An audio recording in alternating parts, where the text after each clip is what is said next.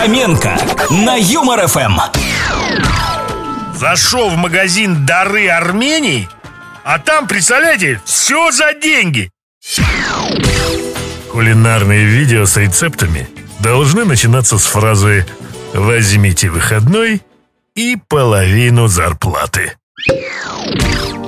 Только в России надпись на асфальте «Танюха, я тебя люблю» держится три года, а дорожная разметка — неделю. Разбирая в шкафу старые вещи, можно найти много чего хорошего и несколько раз кота. Британские ученые пришли к выводу, что Робин Гуд грабил богатых, потому что у бедных ни хрена нет.